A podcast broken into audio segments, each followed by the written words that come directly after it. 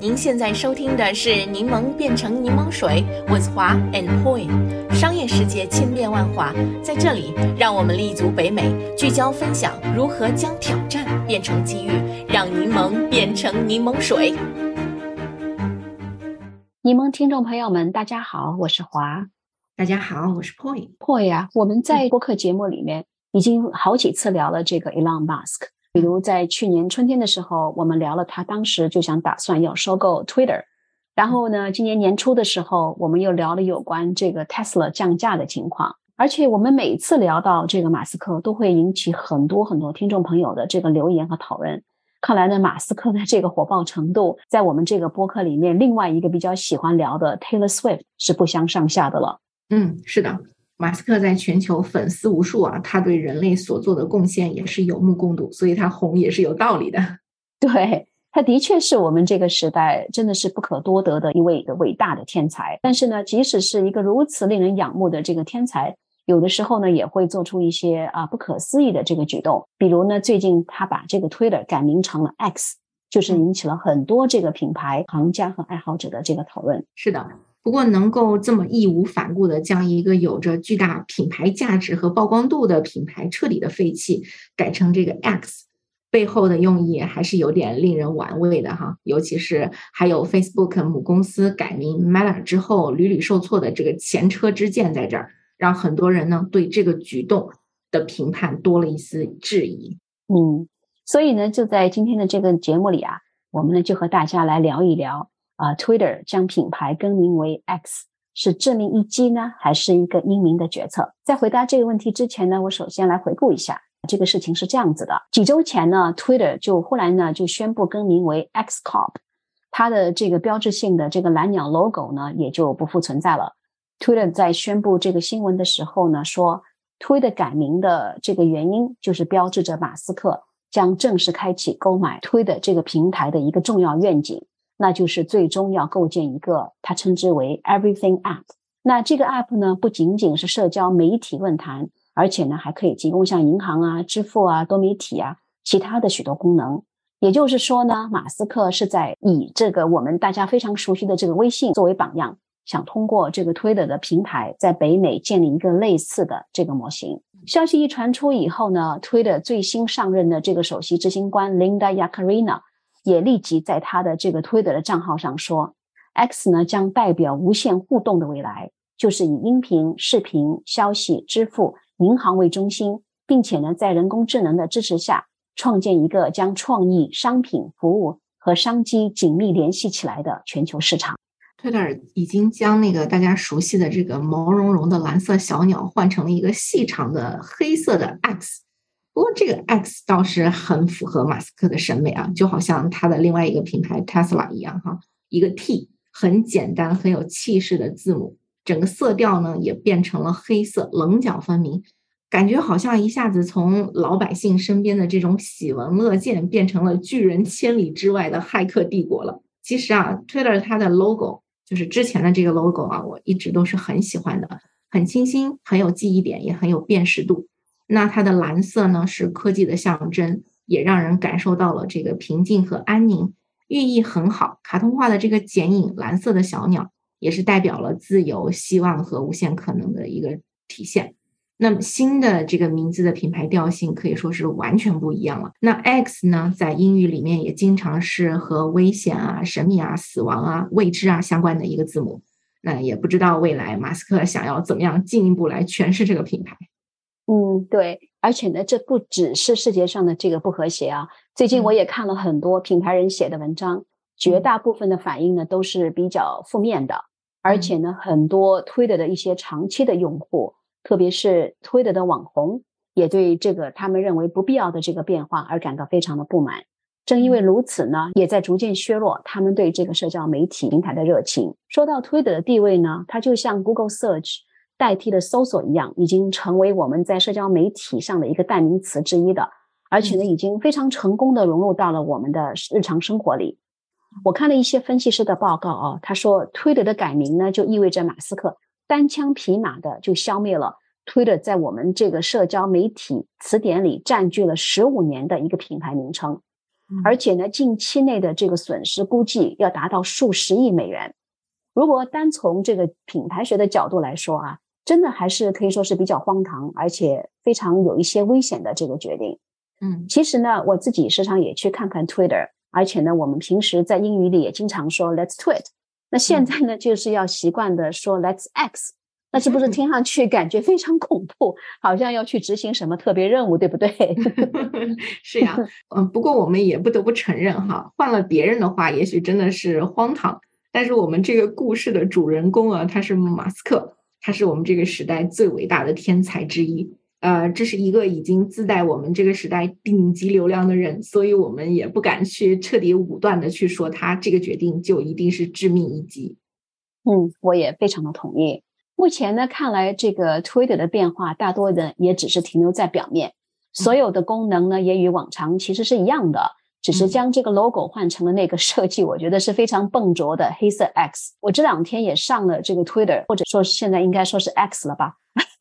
看到这个 X，总觉得怪怪的，非常不习惯。但是呢，话又要说回来，其实马斯克的这个品牌重塑决定，并非完全出乎意料。早在这个 PayPal 的时代呢。马斯克就痴迷于这个 X 的概念，在二千年的时候，当马斯克还在 PayPal 的时候呢，就曾经试图要将公司的名称更改为 X，并且呢把这个 PayPal 改成 X.com。嗯，也是因为这个原因呢，他就和其他公司的这个领导发生了矛盾，最终呢就被罢免了他的 CEO 的这个职务。嗯，另外呢，现在是最成功的品牌 Tesla，许多这个模型啊都被命名为像这个字母的 S，还有数字的这个三。然后字母的这个 X 跟 Y，那如果你把这些字放在一起的话呢，就隐隐约约好像是 sexy 这个词，对不对？是啊，有一种天才的任性和直男的审美的那种感觉啊。我知道啊，他连他自己的孩子马斯克也在出生证上面取名为 X，看来他对这个 X 这个字母真的是到了痴迷的程度了。嗯，当然，可能有些听众朋友们也会说啊，Facebook 也在两年前改名为这个 Meta。啊，Google 呢也将它的母公司更名为 Alphabet。那么 Twitter 改名成这个 X 应该没有什么问题的。但是呢，我觉得这里要稍微强调一下啊，我们不能忽视这样一个情况：Facebook 并没有把自己的这个名字改掉，而是把它的母公司的名字改为了这个 Meta。Facebook 呢作为单独的品牌依然是存在的，Google 呢也是如此，它的这个母公司的名字改成了这个 Alphabet。因此呢，这两家公司虽然都改名了，但是并没有对终极用户有多大的这个影响。另外，我要说一下啊，这个 Facebook 改名的事情，它应该是在二零二一年的时候将母公司的名字改成了这个 Meta，其实是它长期全面战略计划的这个一部分。它的这个转型呢，就标志着 Facebook 希望从单单的社交媒体平台转型为专注虚拟宇宙的这个企业。虽然呢，扎克伯格啊，他的这个元宇宙的这个梦想现在有些落空，但是呢，在当时这个品牌重塑还是暂时给 Meta 带来一些动力的。如果从公司的这个架构的角度来说，Meta 的作为母公司的这个总体发展策略呢，也引导着扎克伯格旗下所有品牌的这个未来发展方向，让公司一直有机会和市场保持相关性和创新。比如，当这个 Meta 发现元宇宙的商业化。无法在短期内实现时呢，公司呢就可以迅速的将注意力转到其他的领域，包括现在最最最最火红的这个人工智能了。那我们现在看一下啊，这个 Meta 的 Meta 的旗下呢，现在有这个 Facebook、Instagram、WhatsApp，还有呢最新 launch 的跟这个马斯克推的竞争的新品牌叫 Threads。那么在 Meta 的这个世界里呢，扎克伯格和他的团队就紧紧的围绕着这个 Meta 的这个总方针和愿景。持续不断的开拓旗下的分品牌，来实现 Meta 的这个总体的战略布局。另外呢，从这个财务的角度来讲，这个布局呢还可以让各个品牌也可以互相呃借力，互相的帮助啊，为企业提供比较安全的营业收入。所以呢，当一个品牌成绩下滑的时候呢，旗下的其他的品牌依然可能营业情况也不错。那这样呢，像 Meta 这种上市公司的股票情况呢？也会比较稳定一些。说到这里呢，我就想提一下，可能你也非常熟悉的一个啊品牌的一个专业词，就叫 brand architecture，中文呢就是品牌架构。Meta 的这个例子呢，其实就是品牌架构的一个非常非常好的案例。当然呢，如果你看一下这个品牌架构的理论的知识的话呢，品牌架构下面的这个模式是非常非常多的。刚才我们说到的这个 Meta 呢，是分品牌互相借力的典型案例啊。我也希望我们以后啊有时间在我们的播客节目里面为大家做一些更多的分享。对，嗯，品牌架构呢，它是一个集团化的一个整体的这个品牌发展策略哈。那我们也会常常涉及到很多关于品牌重塑的这个问题。咱们这个 Twitter 呢，它其实是涉及到一个品牌重塑和品牌架构双重逻辑之下要好好设计的一个问题哈。那讲到品牌重塑呢，我觉得另外有个很好的例子是大家熟悉的一个美国国民品牌叫 Dunkin。那二零一八年的时候，Dunkin Donuts 它就把它的名称直接简化了，改成 Dunkin 了。当时的市场的反馈是非常好的。那品牌名字简称改为 Dunkin 之后，公司就是希望这个新的名称可以摆脱那些和高热量而且几乎没有任何营养价值的甜甜圈的这个紧密联系哈，成为一个有多种食物和饮品选择的全天候的这个快餐站品牌。而且虽然他们名字是改了，但是 Dunkin 它依然保持了消费者们非常熟悉的那个颜色和字体。也保留了他们用了几十年的这个 slogan，America runs on Dunkin。因此呢，这个改名并没有忘记它的品牌历史，也没有摒弃它过去积累下来的这个品牌资产。那带着它的消费者们一起进入新的、美好的、健康的新世界。嗯，Dunkin 的这个啊，我觉得确实是一个非常好的品牌转型案例。我在美国的时候也经常去新的这个 Dunkin 的店里面。我觉得它确实不但是这个品牌简化了，而且它的提供的所有的食品啊、饮料也也更加的这个比较注重我们的这个 well being 跟身体健康了。但是呢，啊，我们也看到很多品牌重塑也没有起到这种啊像 Dunkin 一样的作用，甚至没有任何意义。比如大家比较熟悉的 BP 吧，我就说一下 BP 这个案例。在两千年的时候呢，BP 呢就将自己的品牌从 British Petroleum。改编成了 Beyond Petroleum。BP 呢啊，就是我们商学院里面经常使用的一个典型品牌案例。尽管呢，BP 想通过这个改名，努力将自己这个重新定位是一家对环境非常负责的公司，但是它的许多策略啊和这个 promise 其实是背道而驰的。据报道呢，这个尽管 BP 在品牌重塑上面已经投入超过一亿美元，但是呢，他们在石油勘探方面的这个支出。冰兰比的就是那个可再生能源计划多出数十亿的美元，特别呢是在二零一零年的时候，墨西哥海湾发生大规模漏油事故以后，BP 呢就不得不放弃了这个品牌重塑的计划，一亿美元的这个心血呢就付之东流了。说到这里呢，我要重复一下啊，我们对品牌的定义，我们认为品牌的价值呢是来自于一个持续保持的承诺。BP 的这个改名的失败，就是因为它不能保持。对环境保护这个承诺，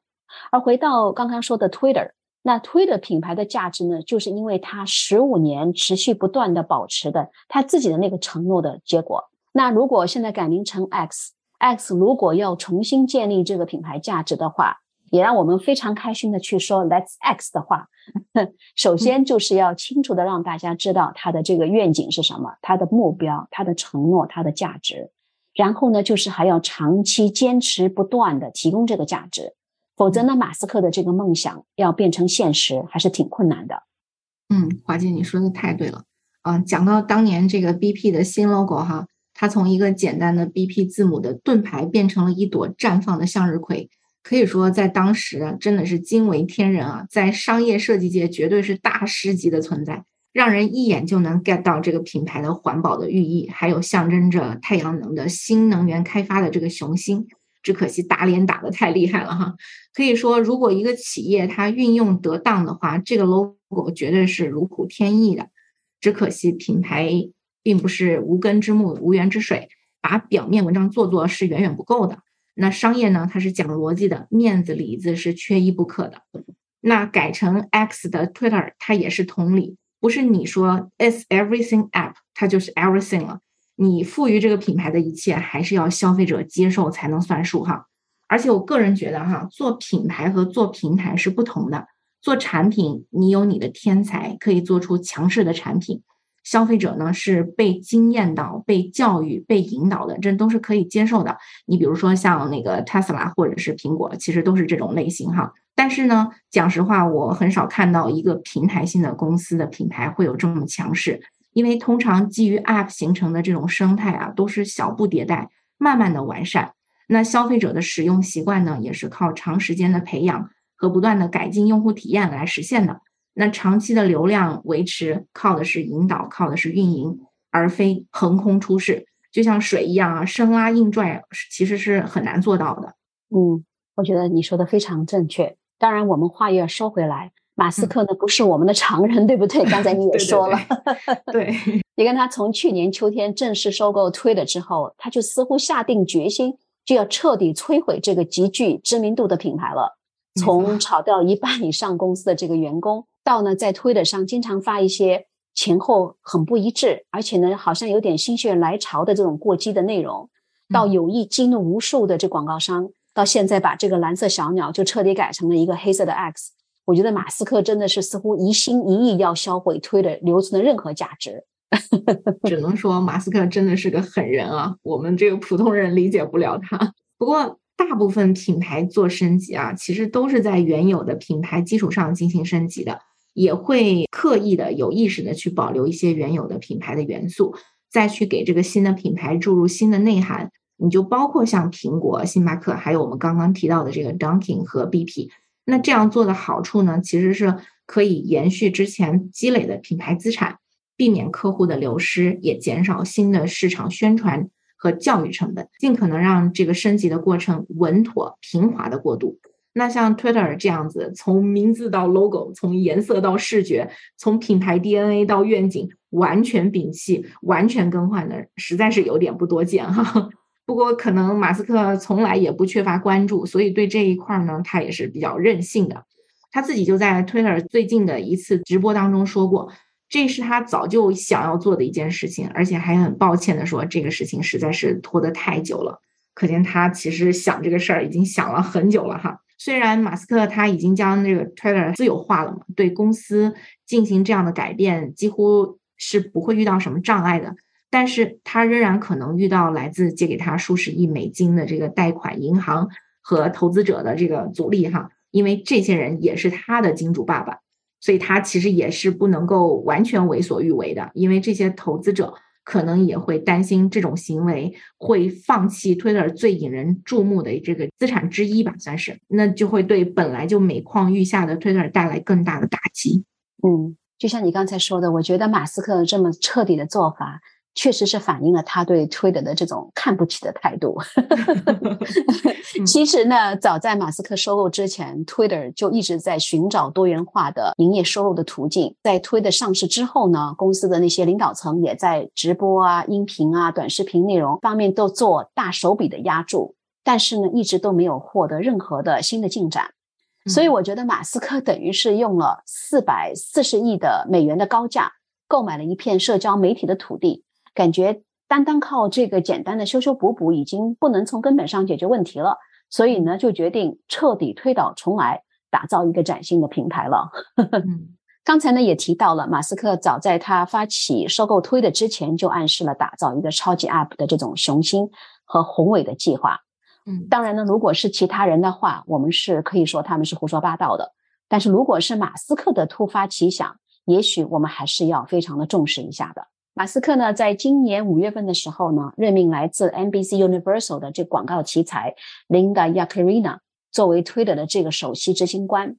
那希望通过 Linda 在这个业内的声誉和关系，重新赢回企业在推特上的这广告支出。自从马斯克收购了推特之后呢，他的这个广告收入呢，也是下降了大约百分之五十。因此呢，从理论上讲，马斯克想把推特打造成超级 App，以此来增加商业娱乐。